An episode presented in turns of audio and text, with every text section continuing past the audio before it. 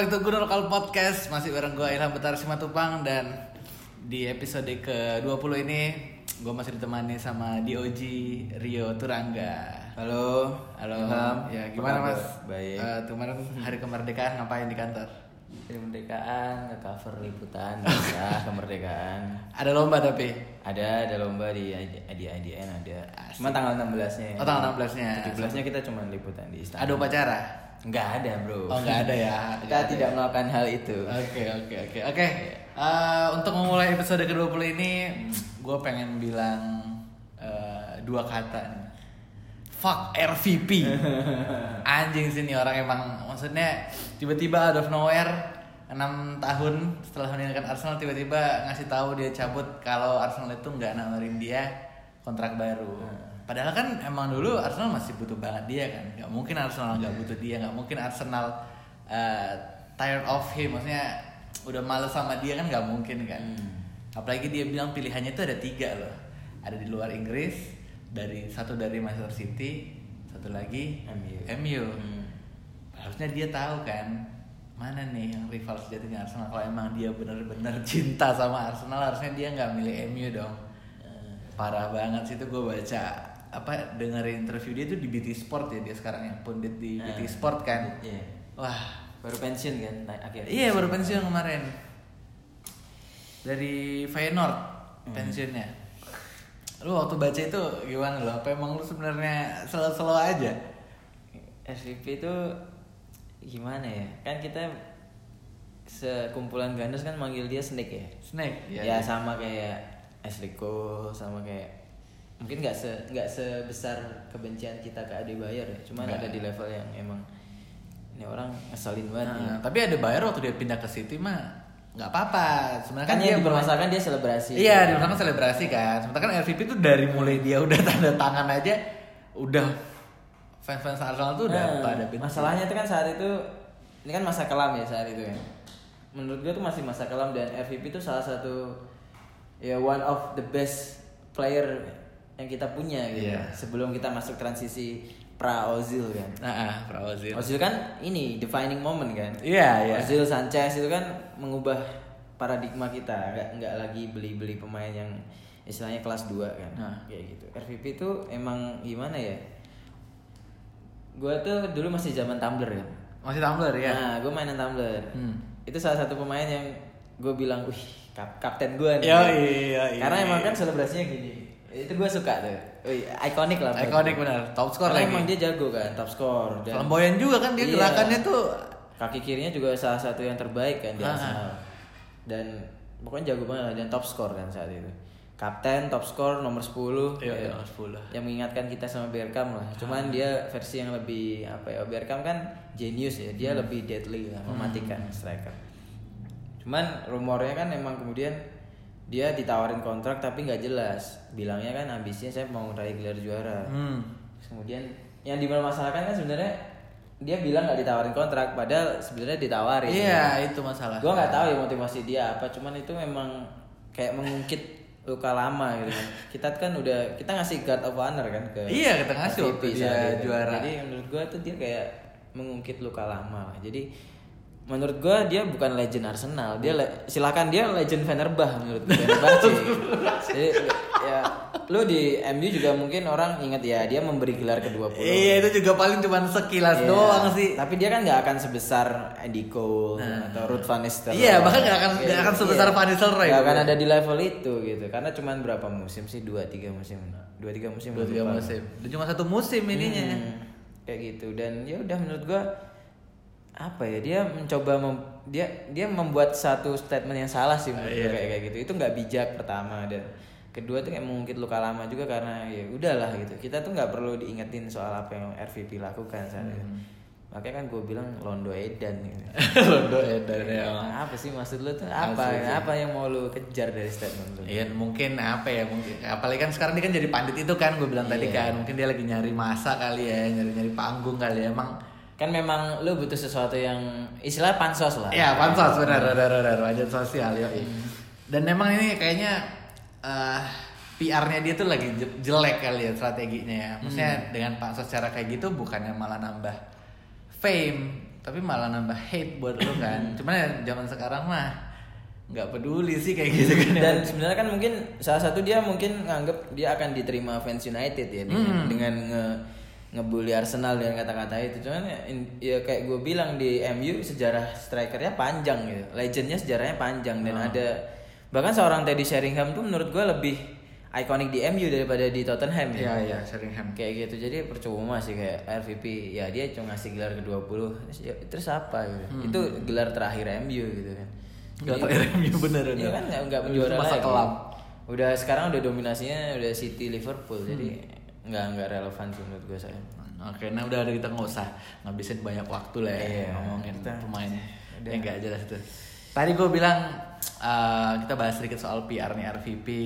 Ini ada juga nih soal PR juga, tapi untuk tim kesayangan kita cuy, Arsenal. Jadi kemarin eh, apa ya hitungannya kemarin apa hari tadi pagi ya, Ornstein di Orni eh, jurnalis kesayangan Gunners wawancara eh, private interview dengan si apa CEO-nya Arsenal Josh Josh Kroenke. Kroenke. Nah di situ banyak Gunners yang di Inggris di Indonesia juga bilang bahwa wah seru juga ya ternyata eh, CEO kita terbuka. Dia juga mau ngejelasin beberapa hal tapi eh, emang apa ya bikin lebih intim kali ya hubungan si CEO ini dengan Arsenal. Nah ini kan jarang banget terjadi kan di klub Eropa bahkan. Maksudnya ada tapi nggak banyak Hmm. kita tahu kayak yang CEO yang sering muncul di apa ya, di media-media paling kayak CEO-nya Napoli, bosnya Napoli, eh apa Oh, presiden iya, kali ya, si Aurelio Lauren- De ah, Laurentiis. Laurentiis. Cuman cara-cara kayak gini emang jadi bikin asik kali ya sekarang yang ngefans sama Arsenal karena kita bisa tahu lebih dalam soal klub Hmm. apa yang sedang dikerjakan mereka. Menurut lo ini bisa nambah apa ya motivasi juga nggak untuk tim atau untuk supporter ngedukung? Kan awalnya itu kan gue salah satu orang yang ikut nanda tangani petisi apa tuh yang dari Gunner Block tuh gue lupa. Hmm, iya iya, we care do you. We care do you ya gitu. Nah, karena kan sebenarnya permasalahan Arsenal itu eh, bermula dari saham Arsenal kan nggak mutlak awalnya. Hmm. Dibagi banyak Peter Hillwood, eh, Peter Hillwood, Usmanov, terus Kroenke. Ada juga satu orang gue lupa orang Inggris juga. Terus akhirnya dibeli mayoritas sama. Kroenke. Itu kan salah satu yang kemudian jadi concern karena menurut orang-orang sana eh, suasana Emirates itu udah nggak udah nggak apa ya udah tidak Atmosfernya udah iya lah ya. udah tidak bagus dan kayak klub ini kehilangan identitas. Kayak lu mau ke mana sih? Target lu tuh apa gitu. Dan itu menurut gue wajar ya buat supporter kalau gue gue gue salah satu yang eh, apa ya ketika gue ngedukung persib tuh gue nggak cuman datang ke lapangan ya. Hmm. Kadang gue beli jersey original gue beli ori dan gue mengikuti. Jadi kadang ada sense of belonging gitu. Iya, apalagi buat orang-orang yang ada di sana yang tinggal di London. Jadi memang tapi memang Josh Kroenke ini kan sempat dikritik sebelum akhirnya istilahnya eh, geliat transfer Arsenal tuh kayak membungkam semua kritikan-kritikan sumbang gitu. Jadi memang ya bener kayak tadi memang gak banyak CEO yang yang keluar ke media dan ngasih tahu. Karena menurut gua klub itu eh eh, supporter tuh nggak perlu tahu apa yang terjadi di klub. Kayak gitu. Cuman nggak 0% nggak tahu sama sekali gitu. Gue selalu sepakat bahwa sebenarnya klub sepak bola itu kan dari supporter dan untuk supporter. Karena Iya, kalau lu nggak punya fans lu mau kejual apa gitu kayak Siapa yang mau nonton lo gitu. gue ambil contoh eh, dua tim di Liga 1 ya gue nggak akan sebut lu tau lah siapa Iya. mereka tim baru dibentuk dari dua instansi Oke. dan tiap mereka ketemu kita mengenalnya dengan derby aparat. Derby aparat. Gue nggak bilang mereka jelek ya secara performa. Mereka bagus performa. Bayangkara bahkan udah juara. Juara, ah. Salah satunya nih gue sebut nih Bayangkara.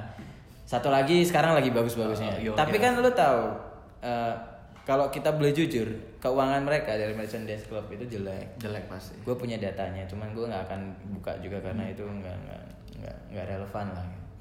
Mereka mengandalkan apa ya dana dari institusi itu juga, terus juga iklan menurut gue nggak terlalu besar gitu.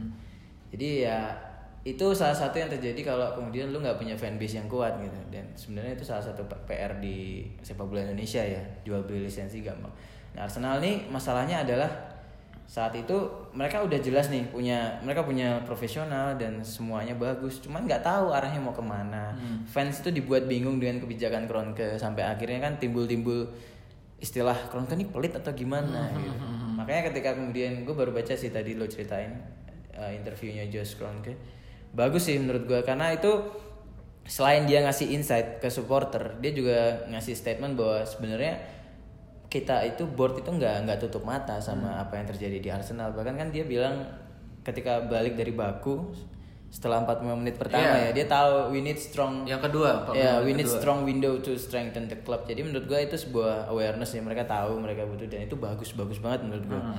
semakin bagus lagi ketika dia um, berani terima wawancara eksklusif dan menceritakan itu ke media Iya, karena itu kayak kayak lu ngasih statement ke apa ya ke publik kayak lu lihat lah Manchester United ini lagi gede-gedenya sama Ed Woodward, Ed gitu. Woodward. ya thankfully kita nggak seperti itu dan setelah apa yang dilakukan Kroenke dan BBC dengan Ornstein-nya itu menurut gue bagus sih Hmm. iklim squad jadi bagus dan dia bilang Januari akan ada ya Yeah. kita ngelihat kan enam bulan ini akan gimana dan itu itu bagus itu itu menunjukkan bahwa kita hungry gitu Betul, for karena something gitu kan dan apa ya fans-fans Arsenal ini kan demanding banget ya. Maksudnya nggak cuma fans Arsenal sih, fans hampir. karena menurut gua kita memang it's time to be demanding gitu Iya, betul. Karena kita selama ini kan terlalu pasrah gitu Betul, kita Iya. kayak nerima apa adanya, mulai dari kayak kita tahu lah dulu kan alasan-alasan kenapa transfer Arsenal jelek kita bayar utang buat Iya, stadion, stadion. segala macam tiba-tiba akhirnya kebeli Ozil Hmm. kebeli Alexis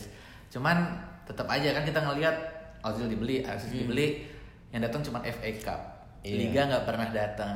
Chelsea udah juara bahkan Leicester udah juara City juga udah juara. Mungkin hal-hal yang kayak gini juga yang dibutuhin sama Gunners kan Iya. biar mereka tuh mungkin lebih sedikit mereda kali ya. Iya, itu itu memang ya memenangkan hati supporter lah. Dan itu bagus ya untuk mengembalikan mengembalikan atmosfer di Emirates. Karena kayak cerita-cerita dari si Gunner Block dari tim Steelman itu kayak Emirates tuh kehilangan nyawanya.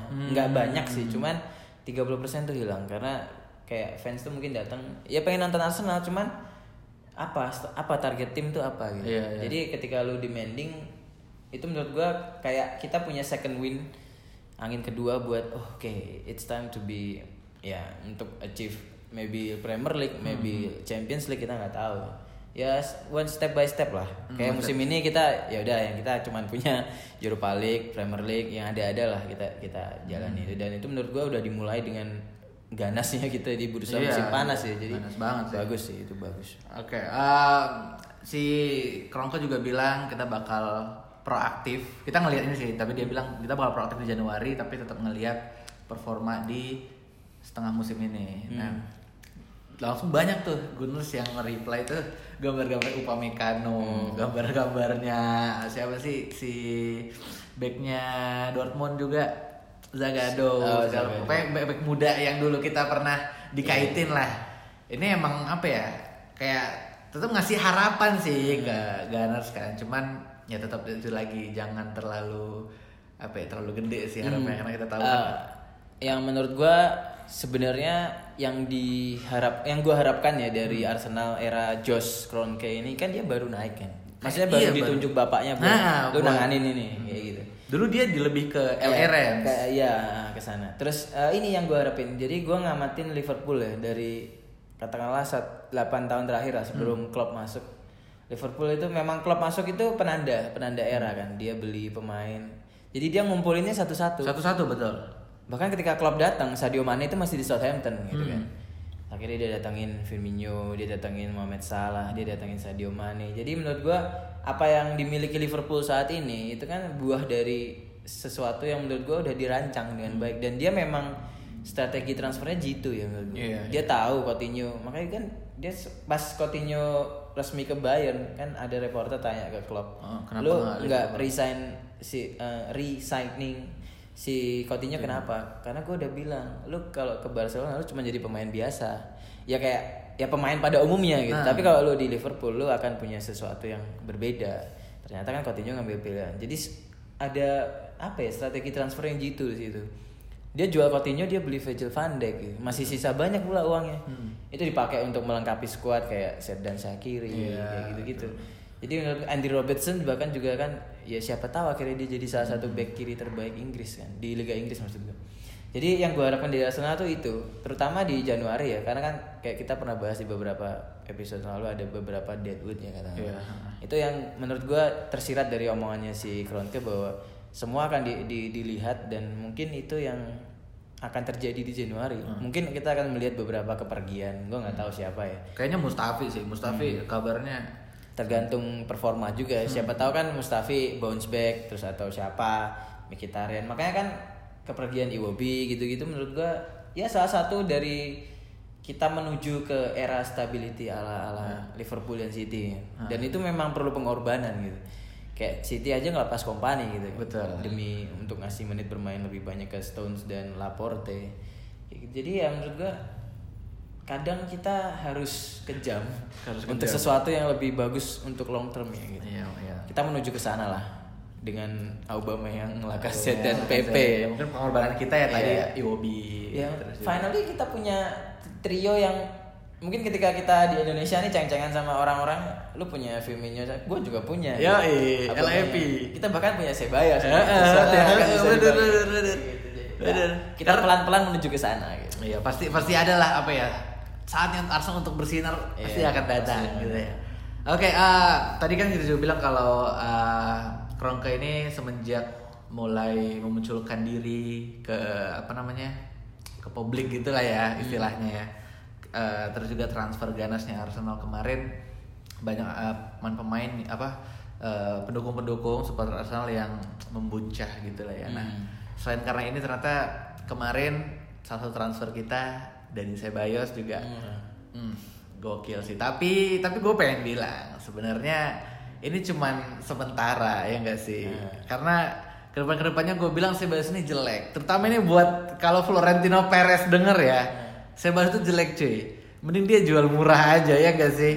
Dia jual murah, ya yang beli banyak lah pasti. Apalagi Arsenal ya kan? Mungkin kalau mau di barter lah ya.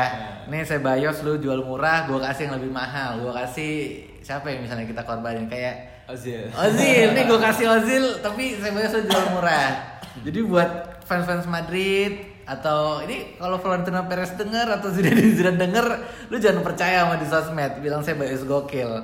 Karena saya bayos itu sebenarnya jelek. Jadi ya lu jual murah aja ya gitu gak sih? Karena ya gimana ya kalau dijual mahal yang rugi Arsenal juga yang susah. Ini soalnya kita udah udah seneng banget sama Sebayos kan? Sebayos tuh komentar kalau kata anak muda sekarang tuh gue baper nih. Ya, iya, baper. Komentar, lihat komentar Cinta- dia. ini cinta pada pertandingan kedua gitu loh Iya, ya lihat pa- apa komennya dia, wah gue nggak akan ngelupain nih match Iya, betul, pertama iya, gue iya, di kandang iya. dan kemenangan atas Burnley ini gue nggak akan lupain ini di karir di sepanjang karir gue. Hmm. Itu menurut ya kayak kalau gue ngelihat sih kayak iya sebenarnya lawannya cuma Burnley dan ya it's obvious kita menang gitu. Apalagi Iya. kita main di kandang kan. Tapi menurut memang bagi Sebayos sendiri yang dia memang main dan jadi man of the match itu memang mungkin memorable banget ya. Jadi ya gue langsung wah ya anjir ya, ya bagus ya. kan kita memang merindukan ya pemain-pemain Iya, seperti itu ya. betul. Pemain yang bisa ya pressing assistant bagus, assist bagus. dribblenya juga waduh Nonton, cakep iya, banget dribblenya, passingnya bagus, udah udah jelas passingnya bagus. Dia punya bisa creating chance. Hmm. Maksud gua dia itu bisa jadi Ramsey, bisa jadi Ozil gitu. Hmm. Dua sosok yang menurut gua dirindukan kan. Ya, plus ada sedikit Cazorla sih. Ya, ada sedikit kasur lah. Hybrid 8 dan 10 lah kayaknya Iya. dibilang si Emery. Emery. Cuman eh, prediksi gua nih ya, gua berharap ini terjadi ya. Cuman gimana gimana prediksi gua eh, Madrid tuh akan ngejar Pogba Hmm, musim panas depan. musim panas Dan depan. mereka butuh uang gitu kan. Kalau Sebayos bagus, kita bisa makanya kan gue nge-tweet. Udah kita bayarlah 40, 50, 60 Nah. juta buat Sebayos biar mereka beli Pogba gitu. iya betul dan sebenarnya segitu worth it ya buat Sebayos ya Worth it dia masih 22 eh, 22 22. kemarin baru nonton kedua tiga Ya, 23. Jadi worth it, worth it dan ya memang harga segitu lah Hmm. gitu. Susah. lah. Paling 40 50 lah. Kalau 60 kemahalan mungkin ya. Ya kita bisa bilang yaudah nih gue kasih segini.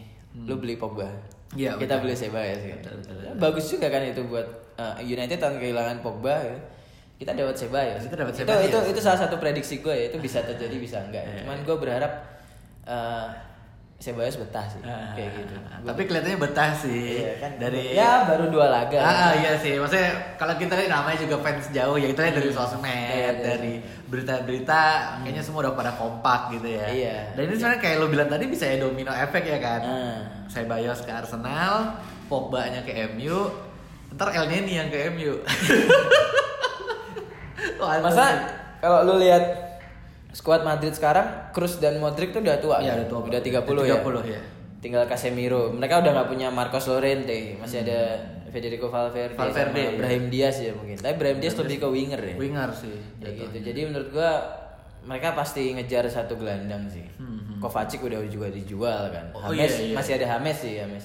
Tapi Hames juga 28 sih. Hmm, salah satunya kan mereka cuman berharap Ceballos, nah, Ceballos balik ya udah lu beli Pogba gitu. Hmm. Dan Pogba juga sebenarnya nggak tua-tua banget kan. Iya, Sekarang dua. Pogba 25, 25 26 lah salah lupa gue. Jadi ya menurut gue itu win-win solution Win-win buat solution.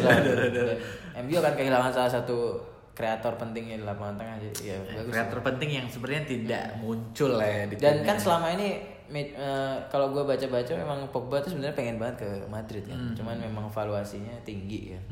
Dan Madrid udah banyak jor-joran banyak sama Eden Hazard. Hazard. Dia masih juga main mata sama Neymar. Hmm. Joka Jovic juga itu katanya. Wah, iya sih. Udah dibeli mahal-mahal katanya Zidane nggak cocok lagi. ah, mau dipinjemin katanya. Parah sih. Kayak gitu-gitu. Jadi ya gue berharap musim panas mungkin Ceballos akan jadi istilahnya kalau kita apa pun hasil yang kita dapat ya di musim ini ya. Mungkin Ceballos akan gabung sih. Bergabung ya, iya sih. Iya. Karena emang yang apa ya? Kalau kita lihat dari dua pertandingan pertama, dia udah nyetel banget ya dengan Iya. cara yang berbeda dan gimana cara dia awalnya kan yang kayak dibilang Emery harusnya dia ditempatin di nomor 10 Hmm. cuman cara dia bertukar posisi dengan Willock untuk mau jadi nomor 8 malah jadi lebih Iya. baik tuh kan Bagus kelihatan inisiatifnya tuh tinggi ini orang Hmm. nih dan Emery juga menerima hal-hal yang kayak gitu Kalau kata publik Inggris happy fit. Happy Pemain-pemain fit, kayak ya. gitu tuh pemain yang kakinya luas, lincah kayak Cazorla mereka nyebutnya happy fit. Ah. Jadi kalau gua ngelihat Adrian Clark nganalisis match lawan Burnley kan dia berkali-kali bilang the Ceballos di happy fit. Jadi menurut gua ya itu kepingan yang dicari juga. Iya, Hybrid 8-10 kebetulan kita nggak udah nggak ada Ramsey, eh, Ozil juga masih kayak gitu kan, masih ada dilema-dilema yang nggak jelas. Jadi menurut gua Sakit-sakit udah bos. cocok-cocok banget lah ini. Hmm, gitu. Oke, Ceballos. eh, itu tadi kita udah ngobrolin Sebayos, Hmm. terus juga ngobrolin soal Kronke sama yang, yang pertama tadi soal RVP. Nah sekarang kita mau preview match lawan Liverpool hari Sabtu nanti. Jadi ini emang apa ya? eh, big big match di awal-awal musim itu emang rada-rada ini ya, rada-rada bikin gregetan juga ya. Karena kan kita tahu sekarang kita sama Liverpool satu-satunya tim yang belum pernah kalah, walaupun baru coba Satu-satunya eh dua tim yang punya 6 poin. Iya, ya belum pernah. Iya ya, 6 poin. Eh, menang terus. Sorry, sorry. Bukan gak pernah kalah, yang pernah kalah juga ada. Nah, lu ngelihatnya kayak gimana kan kemarin Soton secara mengejutkan pakai 3 back. Dia pakai Maya Yoshida, terus Bednarek sama Vestergaard. Tapi si dua wing backnya itu matiin salah sama Mane. Cuman yang lagi-lagi Mane emang apa ya individual skillnya gokil sih. Golnya pertama sama golnya Firmino emang dia yang create. Menurut lu apa yang bisa dilakukan Emery untuk ngeredam si Mane sama Salah lagi nih? Main away ya kita ya. Kita main away masalahnya. Nah, yang, yang lucu tuh sebenarnya gini, gue masih gue berharap itu jokes ya, ternyata enggak. Si Socrates bilang Liverpool tuh lebih gampang dihadapi daripada Burnley. Gitu. Gue kayak ini orang apa? Oh iya iya iya gua, gua baca tuh Kalau iya. iya. alasannya dia sih kan eh, penyerang pemain-pemain Burnley itu lebih Strong. ngajak adu otot kan, Iya. itu melelahkan kan. Tapi menurut gua penyerang Liverpool itu fluid, terus skillnya juga di atasnya Barnes jelas ya. Ya, jelas banget cuy. Dan lebih susah dijaga gitu kan. Nah. Orang yang nggak ngandelin otot tuh lebih susah dijaga gitu. Karena dia Makanya ngandelin gua- skill individu Iya, juga. ngandelin skill individu dan taktik juga kan Iya. kualitas taktik.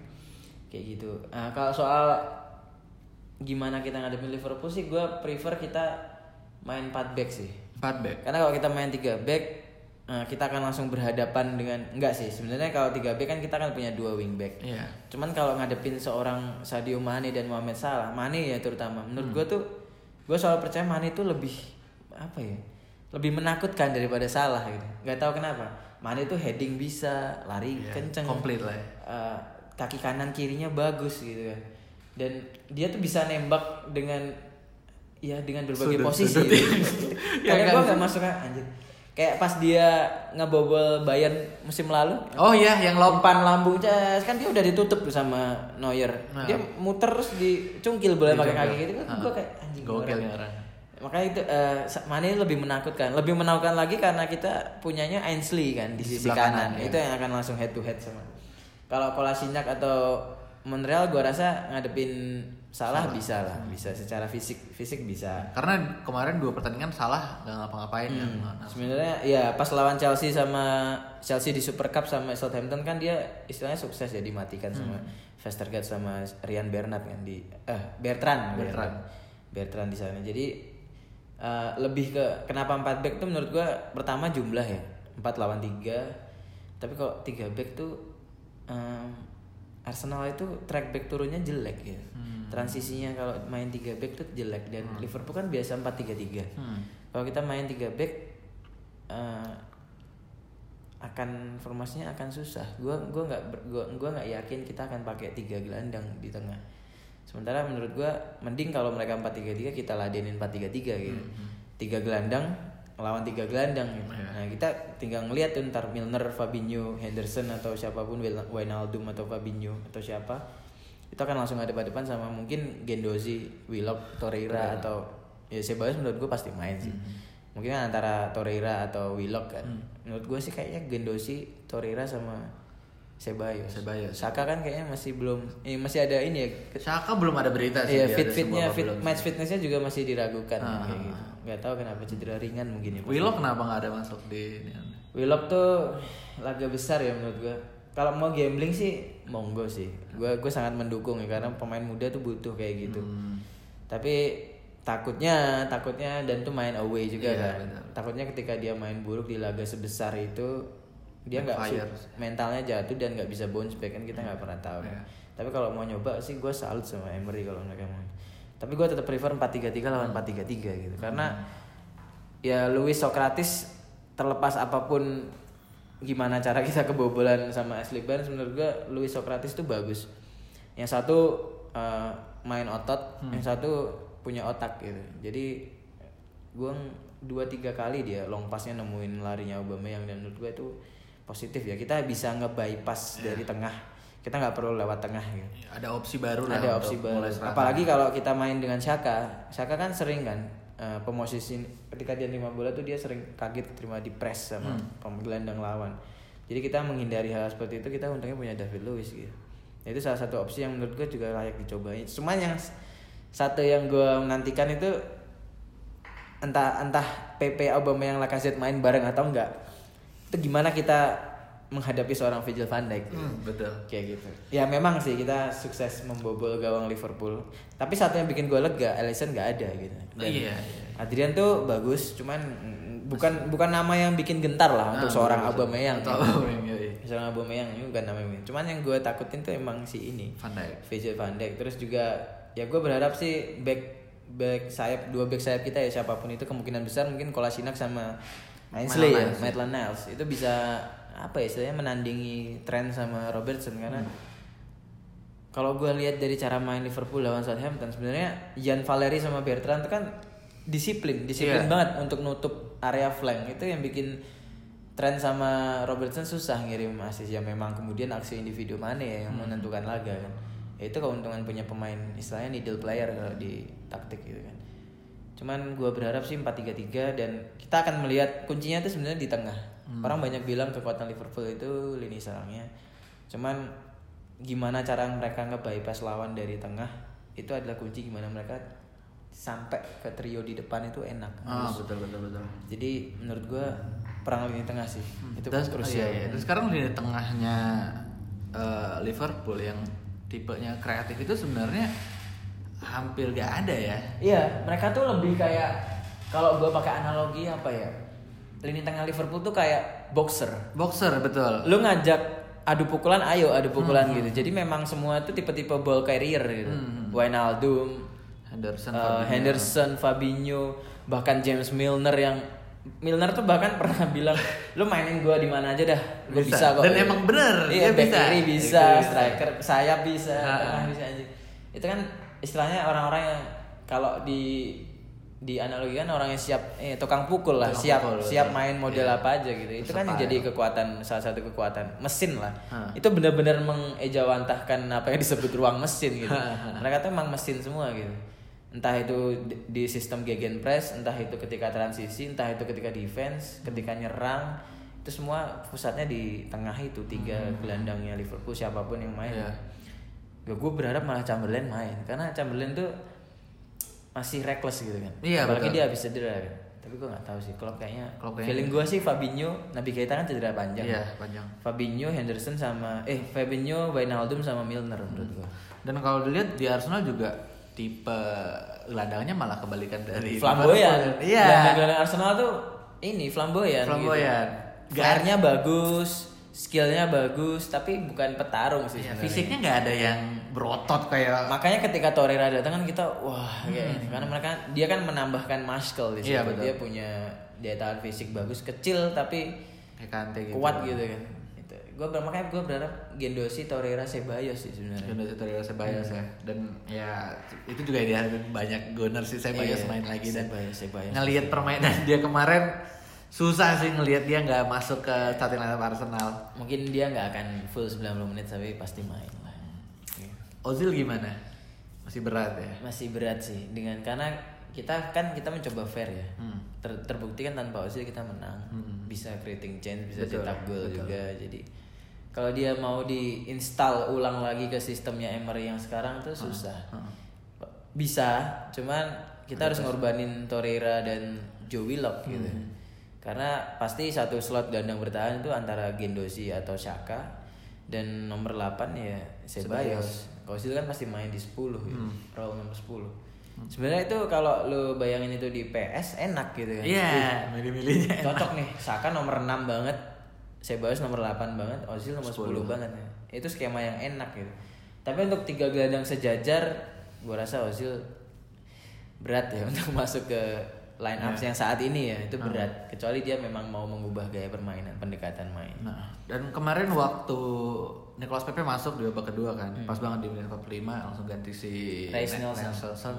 Dan di situ kalau lihat Pepe sering banget jadi yang kayak lu bilang dulu di episode 17 apa 18 Masuk half space ya. Iya, half space. Pepe tuh sering main di tengah malah dan Aubameyang yang pinggir eh, mal, eh, Lacazette, Lacazette sering ke sebelah kanan.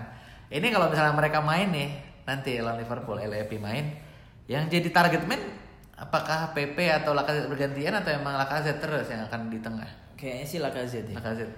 Karena Aubameyang itu lebih fluid lah ya, lebih fleksibel Hmm, lah. iya, kayak gol Kan kemarin lah. terbukti dia cetak gol juga cut inside gitu. Gue juga kaget sih dia cetak gol kayak gitu. Itu ada tipuan dikit lah, itu Iya, keren masuk. banget sih kalau. Dia nakuk ke dalam tendang. Makanya kaget kan Nick. Pope. Wah anjing kayak gitu.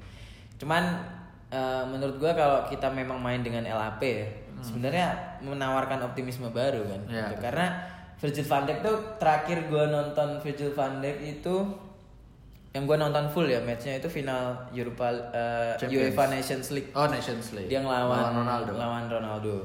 Yang lawan Ronaldo ya? Iya, lawan Portugal. Gimana kemudian kita kan waktu itu gua nggak ngira ya seorang Bernardo Silva itu bisa ngacak-ngacak bisa. Yang itu makanya kemudian selain dia punya kualitas taktik ya pemahaman taktik yang baik, eh, Silva itu juga istilahnya gentayangan di half space. Iya. Itu kan posisi nanggung untuk back di press itu nanggung. Dia dekat, dia ada di kalau di kalau lu dekat di kotak penalti, half space itu dekat sama fullback sama back tengah. Hmm. Itu kan bikin bingung. Iya. Yang harus ngepres Fullback eh, atau back atau back tengah gitu. Kalau fullback yang ngepres sayapnya kosong, Hmm. flanknya kosong. Kalau back tengah ngepres ada satu space juga. Itu jadi menurut gua itu yang bakal menurut gua itu bisa jadi celah ya. Karena Van Dijk itu dia terlihat sempurna ya. Kalau dual one on one terlihat sempurna emang gede, kokoh, larinya kenceng, Iya. tackle-nya bagus, bersih, baca bolanya bagus, positioning bagus. Cuman ada satu yang dia dia tuh menurut gua belajar dari golnya Luis Suarez di first leg sebelum remontada ya. Oke. Dia nggak aw- nggak awas sama titik buta. Titik buta tuh kayak Yang di belakang. dia yang kalau lu gini posisi gua nggak bisa kita nggak bisa jelasin ya. pokoknya ada satu titik di mana dia tuh nggak awas sama titik itu. Terserah itu dia dari kiri atau kanan dia nggak awas sama itu. Dan menurut gua tipikal striker kita itu striker striker yang untungnya bukan target man gitu. Tipikal-tipikal yang menurut gua bisa bisa memanfaatkan blind side blind side itu. Masalahnya adalah gimana kemudian gelandang kita memenangkan pertempuran di tengah itu Iya. untuk bisa kirim supply Ke depan. karena ya gue percaya Van Dijk tuh luar biasa hebat gue harus mengakui itu salah satu back terbaik dunia saat ini cuman bukan berarti dia Nggak bisa dikalahin. kayak gitu jadi ya gue percaya sih Nicolas Pepe seharusnya main dari awal Hmm. karena apalagi gue berharap Trent Alexander Arnold tuh sebenarnya sisi defense-nya nggak nggak terlalu bagus tapi emang gue akuin dia delivery-nya bagus ya. Betul. Pinter juga sih. Hmm, pinter juga. Jadi itu bisa dimanfaatkan. Kalau dari sisi sana agak berat ya, karena ada Robertson sama Virgil van Dijk. Sebelah kiri- sebelah kiri Virgil van Dijk sama Robertson. Sama Robertson. Kalau kanan tuh Gomez ya. Hmm, Gomez Matip. sama Trent Alexander ya atau Joel Matip. Itu menurut gue lebih lebih memungkinkan. Mungkin akan di overload Arsenal di sisi sebelah sana. Di Iya, pasti. sebelah kiri. Dan dengan hype dari Sebayos kemarin terus juga uh, Aubameyang yang nyetak gol di dua pertandingan berturut-turut terus Lacazette kembali cedera langsung nyetak gol gokil emang tuh orang. Banyak banget fans Arsenal. Ya gue juga sih. Dan gue lu juga ya. Maksudnya harapannya buat menang lawan Liverpool tuh gede banget sih. Apalagi Liverpool yang kayak lu bilang tadi nggak ada Adrian terus juga Adrian ada. Eh gak ada. Alisson, sorry. Gak ada Alisson. Terus juga Adrian maksudnya bikin blunder kayak kemarin. Jadi semangat untuk menang di Anfield tuh gede banget. Dan kalau dilihat, kalau ngelihat ke pemain Arsenal juga banyak yang apa ya banyak yang udah siap gitu kayak papa lu bilang lawan Liverpool tuh sebenarnya mudah daripada lawan Burnley dan ini sebenarnya yang apa ya faktor-faktor di luar lapangan yang naikin apa ya naikin presentasi untuk bisa menang lawan Liverpool ya emang Hmm, jujur sih gue sebenarnya mencoba optimis tapi realistis. Iya, realistis. Pertama karena gue inget Arsene Wenger tuh pernah bilang Anfield tuh salah satu tempat di mana lu tuh susah untuk menang situ. Susah gitu. Dan itu diakui sendiri sama mantan manajer kita selama 22 tahun terakhir. gitu. iya Itu yang pertama. Yang kedua, gue percaya sebenarnya lebih ke apa ya? Magis Anfield tuh karena jaraknya tuh deket kan Hmm, dari kayak Highbury lapangan iya sama kayak Highbury jaraknya deket dari bangku penonton yang paling bawah sama pemain itu yang bikin ya apa ya tekanan mental lah mungkin ya. itu yang pertama itu non teknis ya kalau teknisnya sih asal punya dan gue gue percaya Emery itu pelatih yang punya plan gitu. Jadi bukan kayak ya lah lu asal main lah gitu. kan bukan kayak gitu. Dan melihat gimana performa kita sih kita memang layak optimis. At least untuk ya kalau memang menang susah ya at least satu poin ya, untuk nggak kalah gitu. Tapi kalaupun menang itu men- menurut gua akan jadi satu kemenangan yang bakal ngebus moral juga karena kita bakal lawan Tottenham juga nih. Iya, langsung, langsung Iya lawan kan? Tottenham. pertama itu akan ngebus moral. Kedua itu kalau menang ya itu kayak statement kalau ini loh Arsenal yang baru gitu. Arsenal yang akhirnya bisa mengalahkan runner up musim lalu yang cuma kalah satu poin dari Manchester City. Jadi kan itu sebuah statement. Dan lagi Liverpool musim lalu cuma kalah sekali gitu. Lawan Chelsea. Lawan iya Chelsea ya? Chelsea. Chelsea apa City sih? Lupa. Chelsea. City, City, sorry, ya, Chelsea City. yang yang bolanya cuma jarak itu di Iya, sapu iya. John Stones itu ya. Laporte Oh iya lapor Laporte Johnson lupa. Ya itu. Jadi itu se- sebuah statement di awal musim kita udah bisa ngalahin Liverpool. Iya. Satu kekalahan yang mungkin akan diikuti kekalahan-kekalahan lain oleh Liverpool. Karena kalau gua ngelihat dari cara main mereka lawan Southampton, sebenarnya Liverpool emang beatable banget ya. Cuman how-nya itu yang kemudian kita kembalikan ke Emery.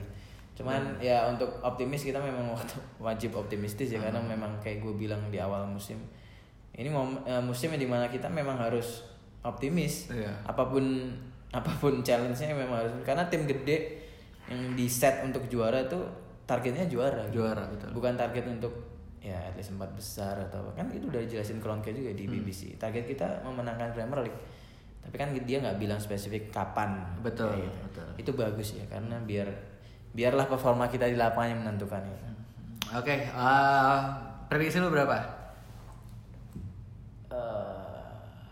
Dua satu Dua satu. Arsenal Arsenal ya. Arsenal, Oke. Ya itu tadi preview dari uh, Gunnar Lokal Podcast untuk match melawan Liverpool. Kita akan lanjut lagi di segmen kedua nanti.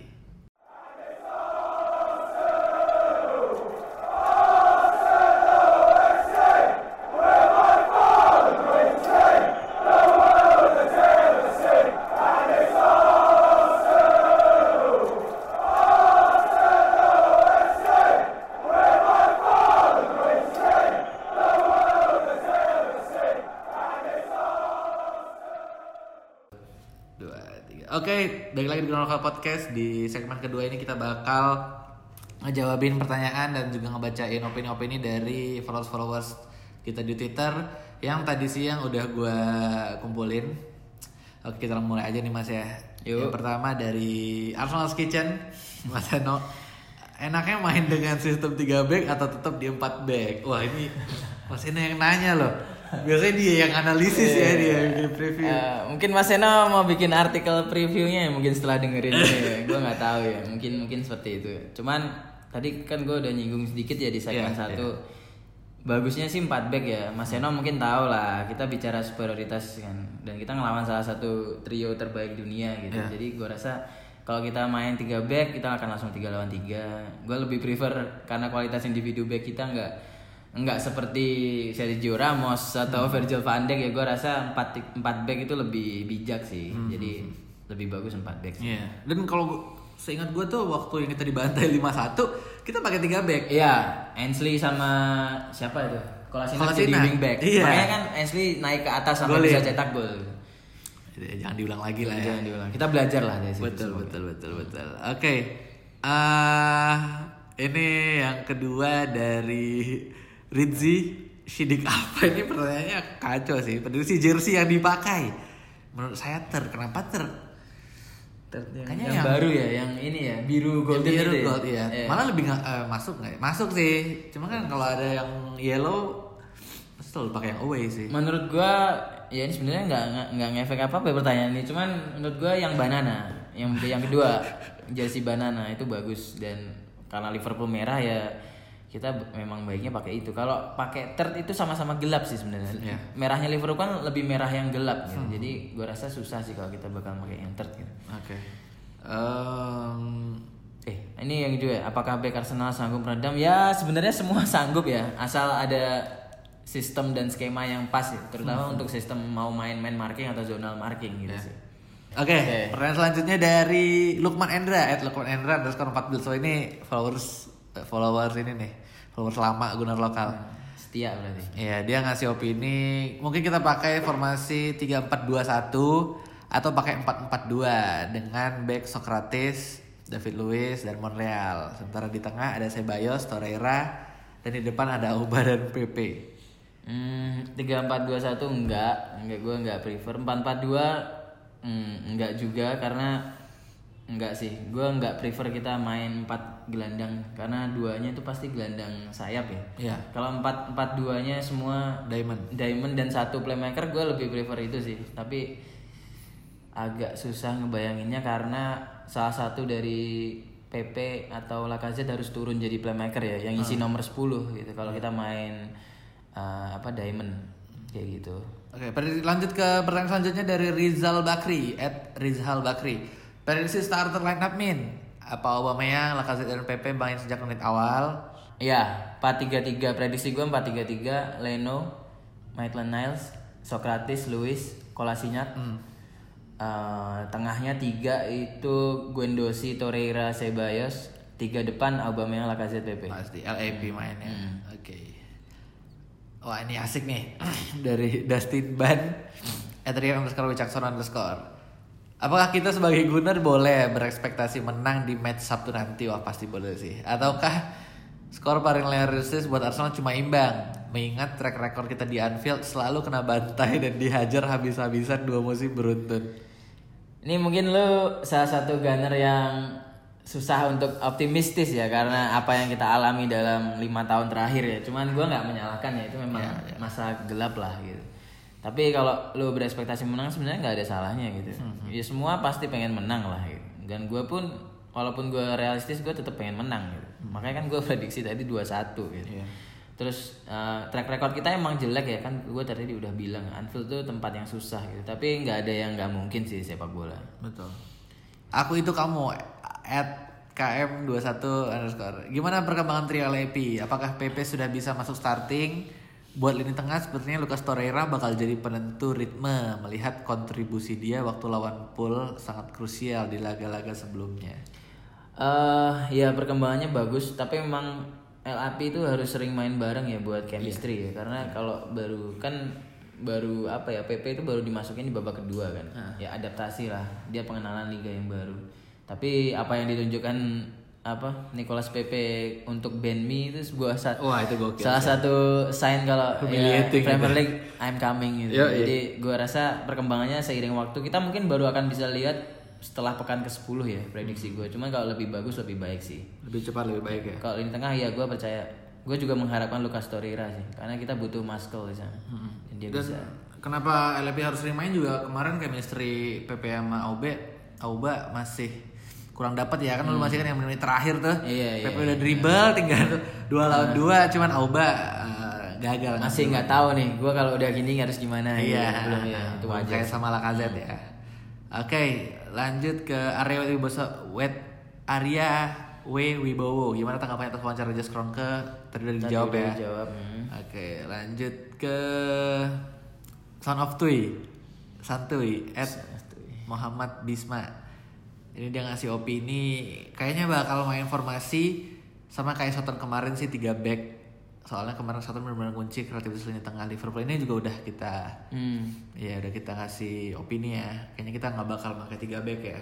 kalau mau main 3 back ya kita harus zonal marking ya harus main marking main marking itu kayak yang ditunjukin Soton kemarin ya jadi disiplin banget tengahnya kan back tengahnya terutama Yosida Vestergaard sama siapa Ben Narek. Ya Bednarek itu itu itu bagus untuk meredam cuman kan kita harus ingat Mane itu punya ya orang-orang yang menentukan laga lah. Iya betul. Pertanyaan selanjutnya dari Irfan Kurniawan at Kurniawan Irfan. Apakah jika Ozil dimainkan akan memberikan dampak dalam hal kreativitas? Karena sering kali Ozil dikatain hilang kalau lawan tim Big Six. Ini pendapat pribadi yang bisa aja salah ya main mungkin minta penjelasannya. Gue pernah ngerespon si Arsenal Kitchen ya yang dia tanya ya soal Ozil kan. Gue itu salah satu eh, orang yang sebenarnya nggak terlalu percaya sama kreativitas ya. Maksudnya kre- kreativitas tuh kalau dinilai dengan statistik dengan konteks di sistem main tuh kayak gimana? Lu ngitung asisnya kah? Lu ngitung chance creatednya kah? Kan itu serba serba ambigu ya menurut gue. Jadi kalau Ozil hilang tuh kita nggak lebih tepatnya kita nggak mungkin akan kekurangan imajinasi ya. Kayak ini ini mau kayak gimana? Karena memang menurut gua terlepas gimana performa Ozil belakangan ini dia salah satu ya klasik number 10 lah kayak gitu. Tapi kalau lu bilang kreativitas itu murni semua dari Ozil salah sih. Kita masih punya orang-orang yang bisa bikin chance dari entah itu Lacazette. Bahkan menurut gua Lacazette Aubameyang PP itu punya kreativitas. Kalau takarannya lu ngelihat dari chance created ya. Bahkan Dani Ceballos pun juga punya, Granit Xhaka pun juga punya sebenarnya dari long shot long shotnya. Kalau kita lihat statistik yang lebih dalam tuh dari expected goals. Iya betul. Kayak gitu. Jadi sebenarnya ya dengan ada atau nggak ada Ozil, ada Ozil juga kalau ada skema yang pas bagus. Kalau nggak ada Ozil juga nggak apa-apa gitu. Dan kalau dilihat strategi gamer juga sekarang lebih lebih apa ya lebih ke move on player juga ya. Karena kan Ozil kita tahu pergerakannya kan masih lambat banget. Iya, Jadi meskipun passing dan juga imajinasi tadi lu bilang oke, Hmm. kadang juga pergerakan ini yang lebih dibutuhkan kan. Kalau gue sih lebih ininya apa ya? Eh, dengan ini gue sedih nih sebenarnya mengatakan ini karena gue fanboy Ozil. Iya, fanboy Gue harus Ozil. bilang tanpa Ozil tuh kita lebih dinamis gitu, lebih cair, lebih Betul. fluid, lebih lebih susah di marking ya. Karena kalau ada Ozil tuh orang lawan mungkin tahu bola itu pasti ke Ozil untuk diarahkan jadi chance. Ya. Nah, ketika nggak ada Ozil, orang akan lawan akan menebak-nebak. Ini bola siapa ya kira-kira akan bikin kipas, siapa yang akan bikin umpan berujung asis kan nggak ada yang tahu. Bisa dari Ceballos, bisa dari Willock, bisa dari Torreira. Orang bingung gitu. Bahkan bisa juga dari Lacazette ke Aubameyang, Aubameyang ke Lacazette, PP ke Lacazette gitu. Itu itu yang menurut gua lebih semakin kaya dimensi main kita semakin lawan tuh susah memprediksi itu. Nah, itu bagus kan buat lawan bingung. Oke. Lanjut ke eh buset anjir. Ed Abang Limas. Pertanyaannya, jika Ceballos permainannya semakin klop dengan Arsenal dan Arsenal tertarik untuk mempermainkan apakah ada kemungkinan Ozil akan dijual? Wah, Iya mungkin, mungkin sangat sangat mungkin sekali. Ya mengutip film favorit gue, It's Only After We Lost Everything ya. Kita free to do anything. Iya, Jadi Ozil ini memang beban gajinya yang paling gede ya. 350. 350 dan kalau bilang Ozil Deadwood itu jahat ya sebenarnya tapi memang susah nyari peminat Ozil saat ini ya kayak gitu Apalagi umurnya juga udah ah iya sebenarnya udah 30 dan gaya main Ozil tuh sebenarnya kalau dia nggak adaptasi tuh susah cocok di banyak tim Hmm. Mungkin kalau tim papan tengah mungkin bisa ya Iya, tapi ya. ya, tim-tim yang santai gitu ya Heeh. menurut gue ya, yang santai yang targetnya tuh mungkin di Wolves Ozil tuh cocok. Benar-benar. Ya tukar tambah sama Ruben Neves. Oke sih. atau sama ini siapa tuh Leander Dendonker Oh, dan dongker. tukang Iya, iya, pukul iya. tuh gue suka iya. Soalnya Arsenal hmm, dikit Iya, ya iya, di dikit, bagian gelandangnya tukang pukulnya Torreira doang. Hmm. Oke. M. Lutfi. M Lutfi at Upil aduh ribet nih nama akunnya. Ya M Iya. Lutfi F Upilililalah. Soton berhasil mengalahkan Liverpool dengan 5-3-2-nya. Ya, dua pakai dua wingback. Mereka main mar- main marking Salah dan Mane. Kira-kira kalau Emery bisa kopas secara itu, siapa yang cocok untuk jadi tiga midfielder? Alternasi bertahan dan menyerang yang baik dengan Auba dan Pepe di depan. Oh ini banyak banget ya yang bilang Auba dan Pepe di depan. Hmm. Dua striker. Kalau kita ngopi itu tiga gelandang sama sih, gue udah bilang tadi ya. Hmm. Ceballos, Torreira, Gendozi itu yang cocok. Cuman kalau main 5 back 5 3 2 dengan dua wing back tuh aduh, berarti salah satu dari Skodran Mustafi atau Callum Chambers bakal main gitu. Itu yang sebenarnya gue takutkan kan. Karena selain mereka masih reckless dan belum teruji di laga-laga besar ya, apalagi Mustafi kan sering dikritik ya. Gue nggak tahu dia udah kembali ke performa dia sebelumnya ketika dia bawa kita 20 laga nggak kalah. Kan kita masih masih riskan gitu. Kita Iya. kita nggak punya stok back tengah yang banyak gitu sebenarnya. Kecuali kalau Rob Holding udah kembali fit 100% ya. Jadi ya 532 mungkin bisa jadi kejutan tapi gue harap sih enggak ya. Karena riskan sih. Karena kalau lawan tim besar gini lebih baik cari aman gitu. Iya, apalagi main away juga ya. Iya. Oke, ini menarik nih pertanyaan dari Faiz PH at Faiza Ebro. Ada peluang menang nggak? Kelemahan terbesar Liverpool ada di mana? Peluang menang ada, prediksi gue kan menang Arsenal. Kelemahan terbesar Kelemahan Liverpool. terbesar Liverpool tuh kalau gue boleh jujur sebenarnya ada di back kanannya dan tandemnya siapa pun lah tandem dari Virgil van Dijk ya. Karena itu sebenarnya dua pemain belakang mereka pasti empat back ya. Iya. Dua pemain belakang selain Van Dijk sama Robertson tuh menurut gue kalau kita overload dengan sistem yang pas itu bisa tembus gitu. Cuman gue nggak tahu apakah kita mampu melakukan itu karena uh, sebenarnya gelandang permainan Liverpool itu pressingnya bagus banget. Jadi untuk bisa nyiptain superioritas jumlah kita ngelawan dua eh, itu dua back yang gue bilang titik lemah itu peluangnya emang tergantung gimana cara kita nge-bypass di tengahnya Liverpool gitu. Jadi kelemahan besarnya menurut gue di situ. Tapi ya semua bisa terjadi sih. Jadi peluang menang pasti ada lah. Oke, ini ada opini dari Kemal Aushaf at that Kai Camps. Kayaknya masih bisa dapat poin di Anfield. Keper mereka bukan Ellison ya. Tadi udah kita setuju juga ya dengan gak adanya Ellison nambah kemungkinan untuk menang yang biasanya serangan counter dari dia. Kalau dia dari musim kemarin emang kebobolan dari kesalahan individual doang. Squad sekarang jelas lebih kuat. Bismillah optimis. Anjay, mantap. Gue suka sih optimis malu siapa Kemal. Dan gue setuju ya. eh, bahkan dengan Alisson pun kita selalu bisa ngebobol mereka gitu. Ya kalau nggak ada ya berarti kita wa- wajib lebih optimistis gitu kan. Jadi ya poin sih mungkin ya. Either itu satu atau tiga semoga nggak nol ya. Jadi ya kalau dilihat dari musim kalau dilihat dari musim kemarin kita kebobolan kesalahan individu sebenarnya enggak ya kita lebih ke kesalahan sistem ya. Karena tiga back ya? Iya, kita kesalahan sistem dan kita nggak siap kan sama pressingnya Liverpool saat itu. Nah sekarang ini ada aturan baru goal kick, jadi gue menantikan itu sih gimana kita ngerespons Liverpool dari situ. Lanjut pertanyaan selanjutnya ada dari Bayu Aji Indriawan at Indriawan Gram. Cara Arsenal ngerekam trio Firmansyah. Wih. Hmm, menurut gue sih zonal marking ya. Kalau kita main 4 back, karena kita menang jumlah, plus kalau zonal marking itu eh, gelandang tiga gelandang kita tuh bisa diberdayakan untuk mulai dari medium block ya istilahnya, mulai pressing dari gelandang ya. Dan kita baiknya nggak nggak bertahan terlalu dalam ya di blok karena ya kalau untuk Liverpool bertahan terlalu dalam tuh salah. Terus high high block blok yang tinggi itu juga salah. Jadi bagusnya kita medium block. Jadi kita mulai pressing dari dari dari sebenarnya lini kedua ya kalau kita lihat cara main Arsenal sebenarnya dua wing selain striker utama tuh bisa pressing itu bisa dimulai dari situ karena kita butuh dua wing itu untuk turun dan kita punya lima gelandang Iya betul. itu akan bikin kita lebih istilahnya lebih mudah menjinakkan tiga gelandang Liverpool ya Lebih tebal gitu iya, aja. gue berharap itu akan lebih seperti itu sih bayangan gue. dan- Jadi ketika kita berjalan tuh kita jadi eh, empat lima satu jatuhnya. Iya iya betul betul betul betul. Oke terakhir dari Pep at Febrian 06 apa Bang Rio ikutan Liga FPL-nya Gunner lokal kayaknya enggak ya karena rulesnya ribet sih emang rulesnya ribet terus juga atau Gunner lokal juga ikutan Liga FPL kalau gue ikutan Oh, gue ikutan? gue ikutan Amin Rais ada yang Suparasi FC Eh, itu gua Itu udah dijawab tuh sama Ilham ya. Bener lokal ikutan. Kalau bener lokal ada li- liganya? FPL? gue ada ada liganya eh cuma udah gue tutup Oh, Gue kerja sama bareng berita Arsenal.